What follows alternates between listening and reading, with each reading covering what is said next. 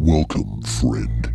You are here to listen to the uncovered secrets of the clandestine arm of the British government known as the Department for Unexplained Minor Phenomena. Today's recording is not for the faint of heart, concerning as it does the haunting of a young girl by a vengeful spirit. What you might have seen in the movies cannot prepare you for the truth. Oh, whoa, whoa, whoa. Hello, Archives. Agent Milner here again, Department of Unexplained Minor Phenomena, field recording for case 4145. Welcome to the dump. I'm here out in the Cotswolds on the way to a country pile to speak to Amelia Winstanley about her daughter Abigail. Um, sounds kind of interesting actually. Pick this one up from chatter, you know, the usual chatter you hear about ghosts and spooks. So I was sent in to investigate because, of course, I was. It's a bloody long drive, this is. This is the thing, they don't even give you a car anymore. You have to walk everywhere. I mean, what's the point in owning a car in London? And then you get sent out hundreds of miles by train, and then you have to walk to where you need to get to. It's sort of very indicative of how governments run this sort of place. You have all the money in the world for a department nobody needs, but no money for transport. Ho hum. Alright, anyway, I'll let you know what's really going on after I've interviewed Ms. Amelia. Back in a sec. Okay, just say your name into the microphone. I'm Amelia Winstanley. Great, and uh, whenever you're ready. Well, the thing is, you see, I still don't know where it came from. The frightful thing just appeared in her bedroom one day. I asked her governess, sorry, tutor, old habits, Julia, where it came from, and she didn't know either. But there it sat, in the chair across the room, staring at us with those lifeless eyes. It was a few nights later that Julia informed me that Abigail had been having nightmares. Well, naturally, Rupert and I were very distressed by this information, so we asked Abigail what they were about and what might be bothering her. And she clammed up. Wouldn't say a word. And all the while we talked, I noticed she watched that blasted doll. I surmised the doll was likely to be to blame for these night terrors, with its uncanny visage and dead eyed stare. Uh, and I attempted to remove it one day, but Abigail flew into a tantrum and demanded I returned it to its place immediately. So, being a good mother, I duly obeyed, but I still felt uneasy leaving it there with her. It was some weeks later again when Julia came to me in a terrible state while I was resting, as Abigail was choking. So we rushed to her rescue, nurse performing a Heimlich maneuver suitable for children. But, and here is the chilling thing nothing blocked her windpipe.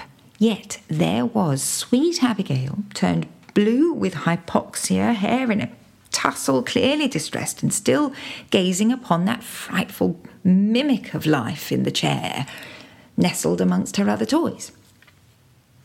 So there was no evidence for my suspicion, but my dislike for the doll peaked, and despite my daughter's frantic complaints, I removed it from the room, locking it away in a chest in the attic where we keep old furniture and such.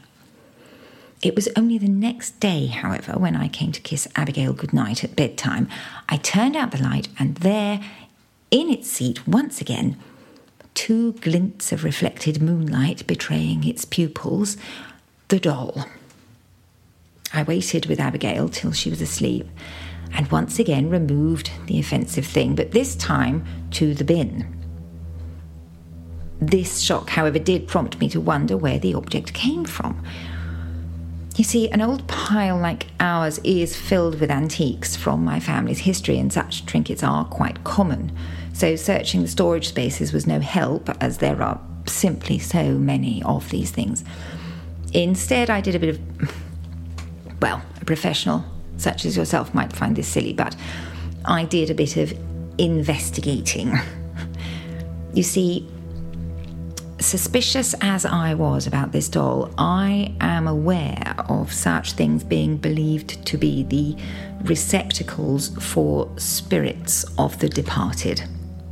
So I asked Teddy, my elder son, to do the um, the Google for me, and he didn't turn up much, but he did point out we have mountains of paperwork in the archives and family annals and perhaps it might be wise to start there.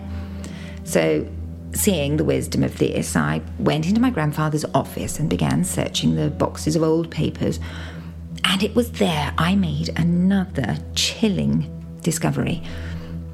Back in the 19th century, my great grandfather had a daughter who died as a little girl from choking, and she was found in her playroom clutching the very doll that has been plaguing Abigail. So, horrified, I ran to the bin where I'd thrown the doll to collect it in the hope of destroying it more thoroughly and purging the evil thing. But when I arrived, it was gone, vanished. So in a panic, I ran to Abigail's room where I found her prone upon the floor with the doll lying in her grasp. I checked Abigail's pulse and breathing. She was mercifully alive and unharmed. So I took up the doll, but noticed its eyes were closed. And as I lifted it, the eyes opened.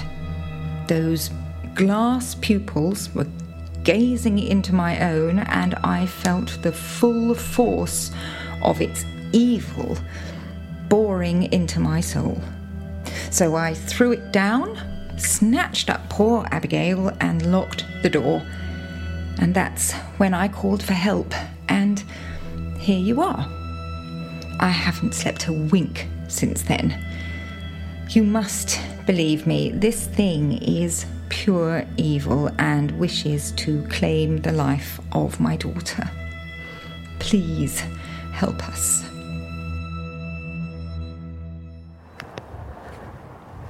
Okay, well, as you probably imagine, it's uh, just a doll. Um, hardly a surprise. Uh, basically, the uh, the girl needed a toy or wanted a toy, um, or a new toy, and the help actually, you know, the real people who uh, help around the house, Susan, Mary, all the cleaners, and so on and so forth. They actually were looking after the kid because uh, it seems Julia didn't really do her job. Anyway, uh, the girl liked the doll, found it, I think, in the attic, going where it shouldn't have been. Found the doll, liked it, didn't want to be separated from it. Quite understandable. Um, the nightmares she talked about the kid having uh, as I'm sure any child psychologist will let you know, is probably more from uh, neglect or any f- form of other childhood trauma. Probably not the haunting of a doll. So, you know, we can ignore that. Um, choking and finding the doll next to her.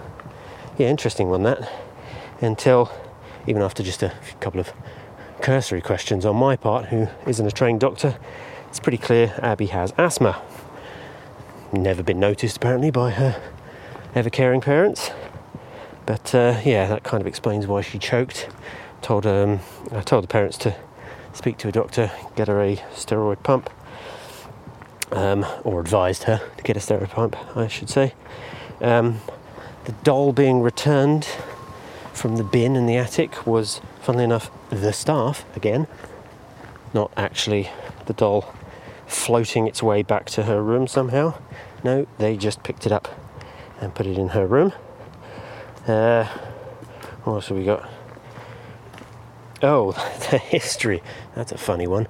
The Victorian child who died mysteriously, uh, choked on a wooden doll, a little wooden toy. Uh, just called up the nearby doctors who had the records there, and uh, yeah, sure enough, wasn't a mystery just a little girl choked on a wooden toy. But back then they really didn't care about what their kids were doing. I say back then, seems to be much the trend today as well, apparently. But yeah, there's no big mystery there. Um, but yes, it's also where the doll came from because, of course, it was. It's a Victorian doll, which also explains the um, child being asleep, you know, like how children do from time to time, um, with the doll next to her, and then the doll's eyes opening. Yeah, um, old Victorian porcelain dolls have weighted eyes. They have like marbles that are weighted. Um, and if you tilt the head back, the eyes open. Tilt it forward, the eyes close. It's creepy, admittedly, but it's just kind of something they used to do. It was a bit of a trend back then. Um, yeah, that's it, really. So, I mean, there is horror here, but it's more to do with neglect than it is to do with anything regarding a ghost or a doll or any of that rubbish. It's just sad facts that if you neglect your child, probably shows up in unexpected and unpleasant ways. But what a surprise, really. Nothing new there, sadly. So, yeah, as usual, no ghosts, no spooks, no spectres. Because, of course, there isn't. Anyway, enjoy that one, Dan. I'm sure it'll give you a good laugh. And I'll, uh, we'll speak to you again. When are we seeing you? Wednesday? I'll see you then, mate. Bye. Of course, right, yeah. Uh, uh, uh, um, uh, there it is. Proof of the British government's negligence towards the welfare of children from one of their own operatives. By now, you should understand the true callousness at the heart of the British establishment. But we have one more of these shocking tales to come, and we've saved the best till last. Tune in, I, I mean, download, sorry, next week for the incredible conclusion to this terrifying conspiracy. Until then, travel safe, dumpster. No, no, that doesn't work. No, don't, no.